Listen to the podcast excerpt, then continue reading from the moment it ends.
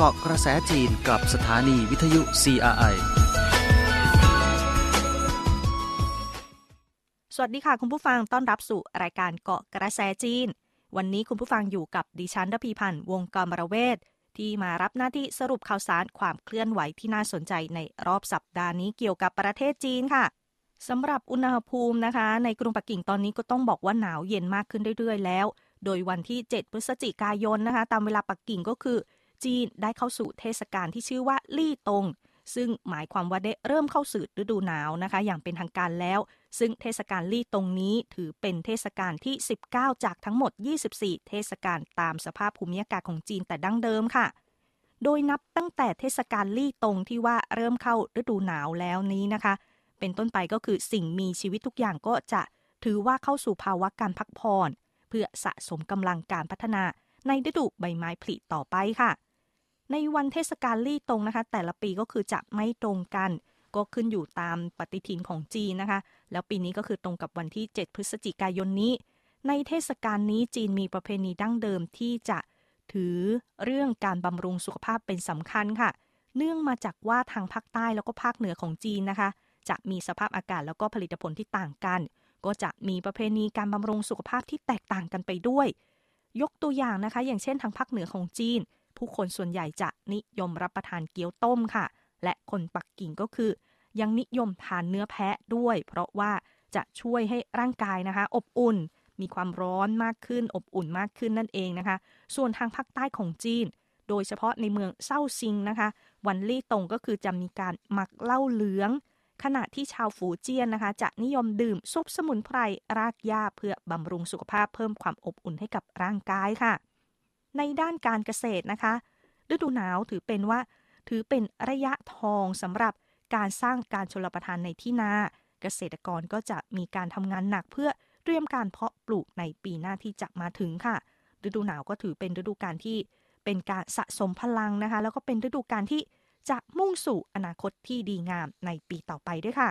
นอกจากสัปดาห์นี้นะคะ จะมีเทศกาลสำคัญแต่ดั้งเดิมของจีนก็คือเทศกาลลี่ตงนะคะ การเริ่มเข้าสู่ฤดูหนาวแล้ว งานแสดงสินค้านะคะนำเข้านานาชาติของจีนหรืองาน CIIE ครั้งที่ 5 ที่มีขึ้นระหว่างวันที่ 5 ถึง 10 พฤศจิกายนนะคะ โดยพิธีเปิดงานนะคะ ได้เริ่มต้นขึ้นเมื่อค่ำวันที่ 4 พฤศจิกายนค่ะ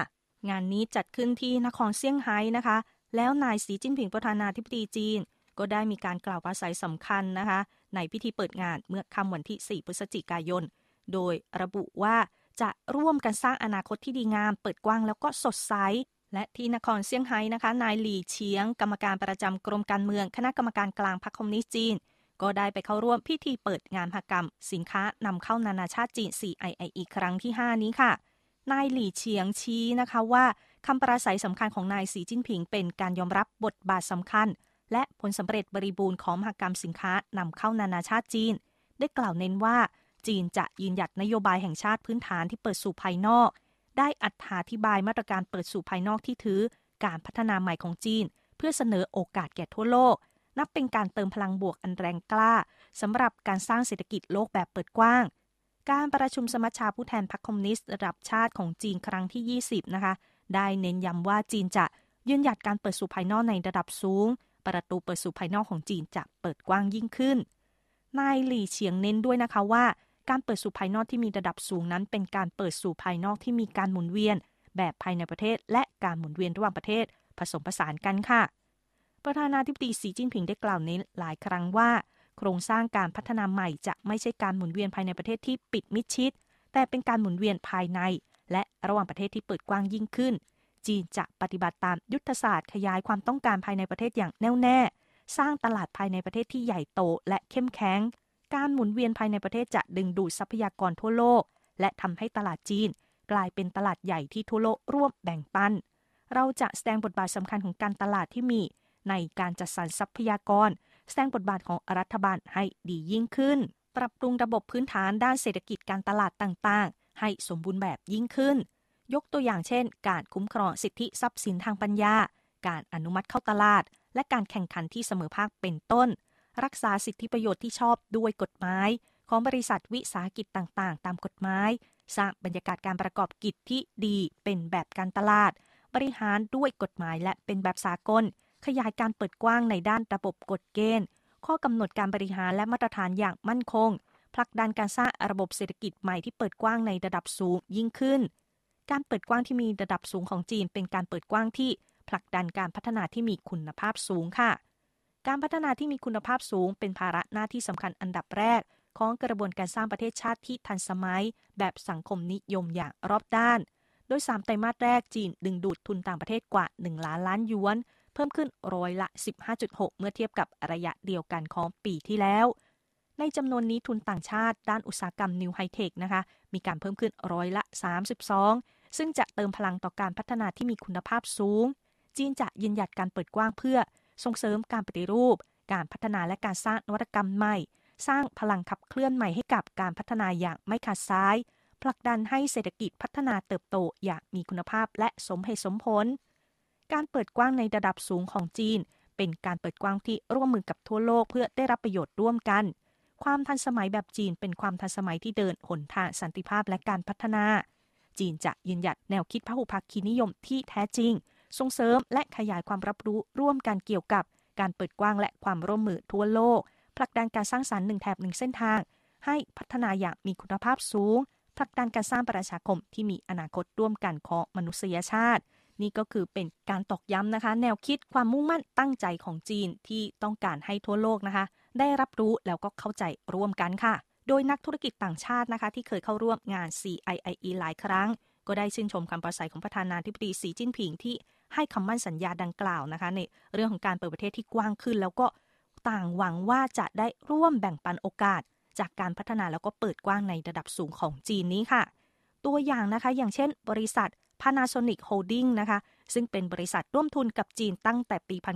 1987 ก็ได้มาเข้าร่วมงาน CIIE ต่อเนื่องกันเป็นปีที่ 5 แล้วค่ะ รองกรรมการผู้จัดการของบริษัทนะคะ ได้ให้สัมภาษณ์กับผู้สื่อข่าวจีนว่า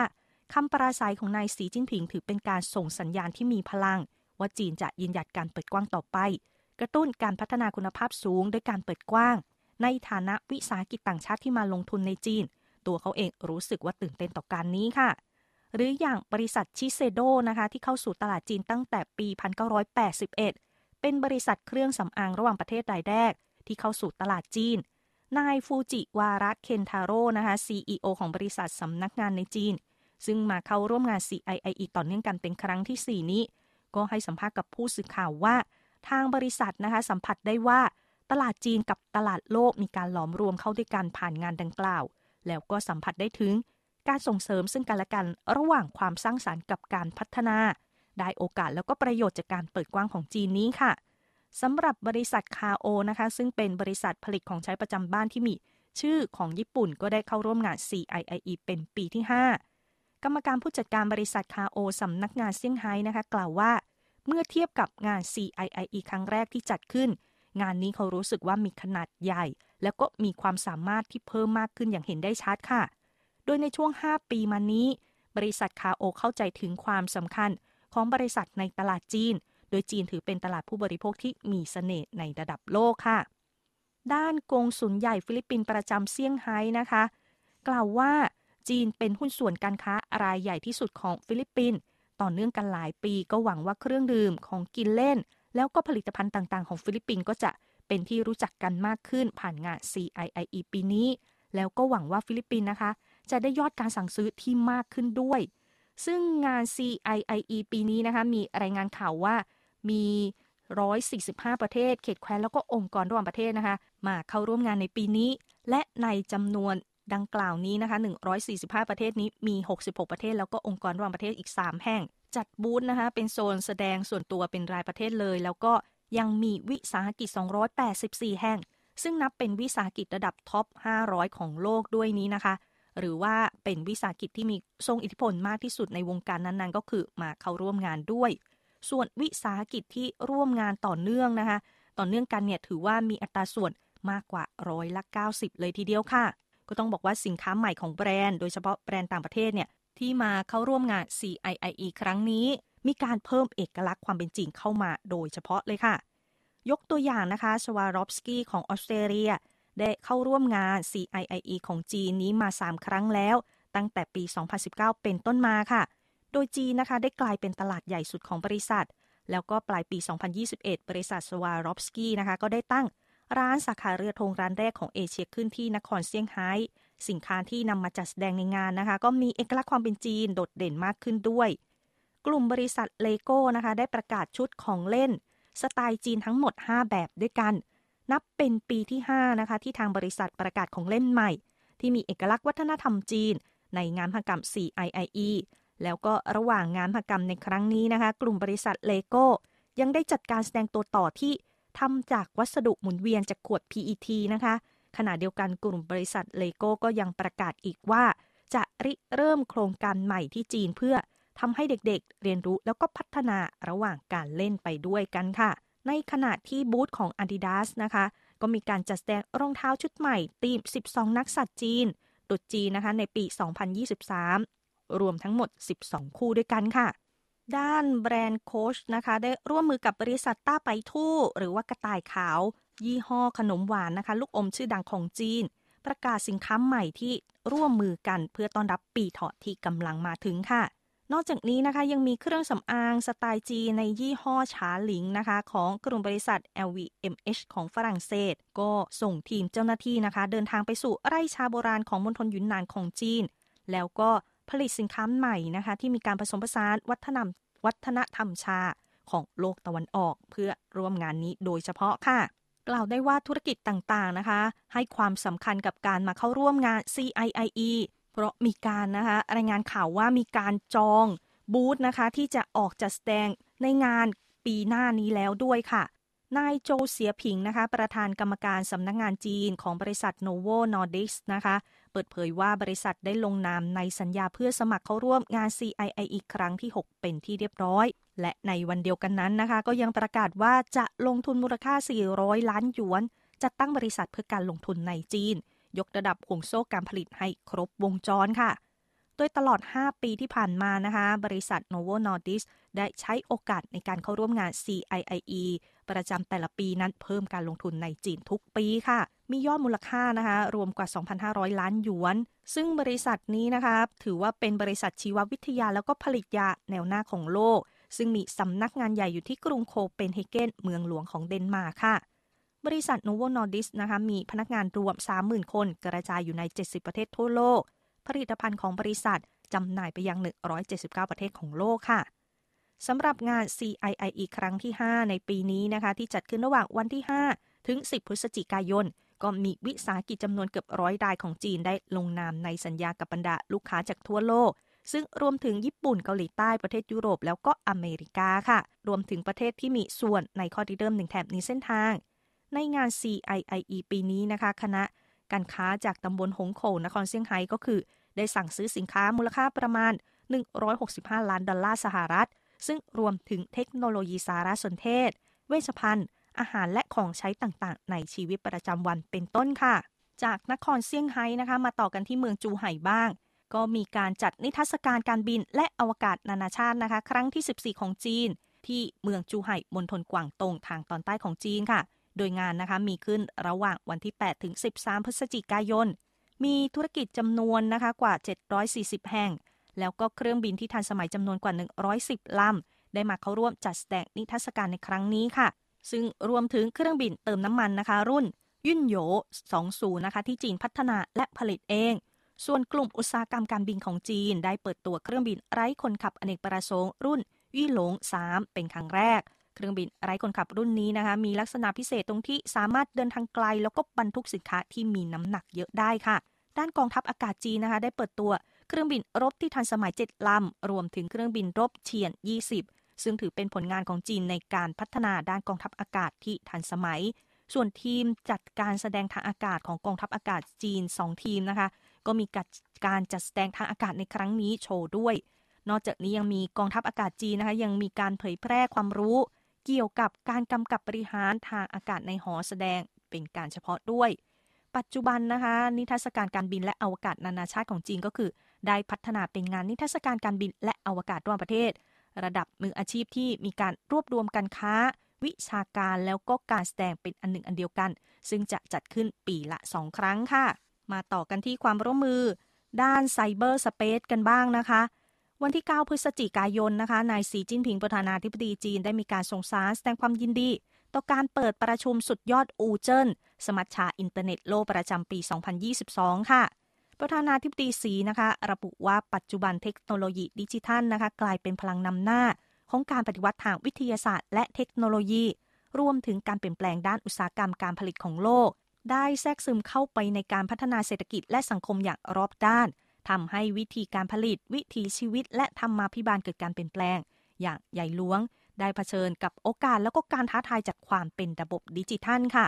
ประชาคมโลกควรส่งเสริมการพูดคุย แลกเปลี่ยนแล้วก็ดำเนินความร่วมมือกันอย่างเป็นรูปธรรม เพื่อร่วมกันสร้างสรรค์ไซเบอร์สเปซที่ยุติธรรม สมเหตุสมผล เปิดกว้างครอบคลุม ปลอดภัย มั่นคง แล้วก็มีชีวิตชีวายิ่งขึ้นค่ะ การประชุมสุดยอดอูเจินสมัชชาอินเทอร์เน็ตโลกประจำปีนี้นะคะ ได้เปิดฉากขึ้นที่ตำบลอูเจินเมืองทงเซียงมณฑลเจ้อเจียง ชูประเด็นสำคัญที่ว่า ร่วมการสร้างสรรค์โลกอินเทอร์เน็ต และระบบดิจิทัลในอนาคต เพื่อประชาคมที่มีอนาคตร่วมกันแห่งไซเบอร์สเปซค่ะพูดถึงเรื่องของไซเบอร์สเปซนะคะ ก่อนหน้านี้เมื่อวันที่ 7 พฤศจิกายน สำนักงานสารนิเทศคณะรัฐมนตรีจีน ได้มีการเผยแพร่สมุดปกขาวนะคะว่าด้วยความร่วมมือสร้างสรรค์ประชาคมที่มีอนาคตร่วมกันของไซเบอร์สเปซได้แนะนำถึงแนวคิดแล้วก็ภาคปฏิบัติยุคใหม่ของจีน ในการพัฒนาแล้วก็กำกับการบริหารอินเทอร์เน็ต แบ่งปันผลงานของจีนในการผลักดัน การสร้างสรรค์ประชาคมที่มีอนาคตร่วมกัน แล้วก็ วาดพิมพ์เขียวของความร่วมมือระหว่างประเทศด้านไซเบอร์สเปซค่ะ สมุดปกขาวนะคะ ระบุว่าการปฏิวัติทางวิทยาศาสตร์ และเทคโนโลยีตลอดจนการเปลี่ยนแปลง ด้านอุตสาหกรรมการผลิตรอบใหม่ ได้เร่งการพัฒนา อินเทอร์เน็ตทำให้ทั่วโลกเสมือนอยู่ในหมู่บ้านเดียวกัน ประชาคมโลกนับวันกลายเป็นประชาคมโลกที่มีอนาคตร่วมกันของมวลมนุษยชาติ ยากที่จะแบ่งแยกออกจากกันได้ ดังนั้นการพัฒนาใช้งาน และบริหารอินเทอร์เน็ตให้ดี เพื่อให้อินเทอร์เน็ตสร้างความผาสุกแก่มนุษยชาติ จึงกลายเป็นภาระหน้าที่ร่วมกันของประชาคมโลก สมุดปกขาวดังกล่าวยังระบุด้วยค่ะว่า จีนจะถือการพัฒนาขั้นตอนใหม่เป็นที่ตั้ง ปฏิบัติตามแนวคิดใหม่แห่งการพัฒนา และก่อสร้างโครงสร้างการพัฒนาใหม่ อีกทั้งจะสร้างสรรค์จีนให้เป็นประเทศเข้มแข็งด้านอินเทอร์เน็ต และดิจิทัล เพื่อมีประสิทธิผลในการกระตุ้นพลังชีวิตของเศรษฐกิจดิจิทัล สร้างสรรค์ระบบนิเวศด้านดิจิทัล และพัฒนาไซเบอร์สเปซให้โปร่งใสและสะอาด ป้องกันความเสี่ยงด้านความปลอดภัยทางอินเทอร์เน็ต เพื่อรับใช้ปกป้อง และประกันการพัฒนาคุณภาพสูง ปูพื้นฐานที่มั่นคงต่อการสร้างสรรค์ประชาคมที่มีอนาคตร่วมกันของไซเบอร์สเปซส่วนท้ายของรายงานสมุดปกขาวนะคะ ได้ระบุว่าอินเทอร์เน็ตเสมือนบ้านเรือนร่วมกันของมนุษยชาติ ประชาคมโลกจึงมีความรับผิดชอบร่วมกัน เพื่อให้บ้านเรือนนี้มีความเจริญรุ่งเรือง ความสะอาดและปลอดภัยมากยิ่งขึ้น จีนยินดีร่วมมือกับประเทศต่างๆ ทั่วโลก ร่วมกันสร้างสรรค์ไซเบอร์สเปซที่ยุติธรรม สมเหตุสมผล เปิดกว้าง ครอบคลุม ปลอดภัย มั่นคง และมีชีวิตชีวา อีกทั้งร่วมมือกันสร้างสรรค์ประชาคมที่มีอนาคตร่วมกันของไซเบอร์สเปซและสร้างสรรค์อนาคตอันดีงามของมนุษยชาติค่ะ พูดถึงเรื่องไซเบอร์สเปซพูดถึงเรื่องอินเทอร์เน็ตกันแล้วนะคะ ในรอบสัปดาห์นี้นะคะ ก็มีอีกหนึ่งเทศกาลสำคัญสำหรับ มวลชนเลยนะคะ ก็ว่าได้ก็คือในเรื่องของเทศกาลช้อปปิ้ง double 11 นั่นเองค่ะ โดยเทศกาลช้อปปิ้ง double 11 นะคะ หรือก็คือวันที่ 11 เดือน 11 11 พฤศจิกายนนะคะ ที่จัดขึ้นในจีนก็คือยังเต็มรูปแบบไม่แพ้ปีก่อนๆที่ผ่านมาค่ะโดยย้อนกลับไปนะคะ ตั้งแต่วันที่ 31 ตุลาคมนะคะ ก็มีการเริ่มกิจกรรม เทศกาลช้อปปิ้งดังกล่าวนี้แล้วนะคะ ต้อนรับเทศกาล double 11 ที่จะมาถึงบน Tmall นะคะ แล้วก็เพียง 1 ชั่วโมงของเย็นวันที่ 31 ตุลาคมนะคะก็มีสินค้า 102 แบรนด์ มีมูลค่ายอดขายนะคะเกิน 100 ล้านหยวนแล้วด้วยสำหรับเทศกาล double 11 ของปีนี้นะคะ ผลิตภัณฑ์จากเกือบ 20 ประเทศ รวมทั้งนิวซีแลนด์ เม็กซิโก แล้วก็มาเลเซีย ก็ได้มีการเปิดตัวอย่างคึกคักนะคะในโซนต่างประเทศของเว็บไซต์นะคะ jd.com ชาวจีนท่านหนึ่งนะคะ เป็นชาวเมืองฉางซามณฑลหูหนานให้สัมภาษณ์กับสื่อจีนนะคะ ระบุว่าปีนี้เขาไม่ได้ซื้อของมากมาย เพราะว่าของที่ต้องการนั้นขายหมดค่ะ ปีที่แล้วนะคะ ก็คืออดไม่ได้ที่จะซื้อตุนบางอย่างไว้ แต่ใกล้จะหมดอายุแล้วก็ยังใช้ไม่หมด ปีนี้เขาก็เลยตัดสินใจซื้อตามความต้องการไม่ซื้อตามแรงกระตุ้นอีกต่อไปค่ะ ตามรายงานนะคะ แนวโน้มการบริโภคดับเบิล11 ของ JD.com นะคะผู้บริโภคจีนมีแนวคิดไม่ฟุ่มเฟือย แล้วก็ซื้อของอย่างมีเหตุมีผลมากขึ้นค่ะ โดยการบริโภคนะคะ ทางด้านสุขภาพการศึกษากีฬาและการออกกำลังกายนะคะ กลายเป็นการบริโภคนะคะ ที่เป็นกระแสนิยมที่มากขึ้นค่ะ เวลาของรายการวันนี้ใกล้หมดลงแล้ว ขอบคุณคุณผู้ฟังทุกท่านที่ติดตามนะคะ ดิฉันรพีพันธ์วงกรประเวศลาไปก่อนแล้ว สวัสดีค่ะ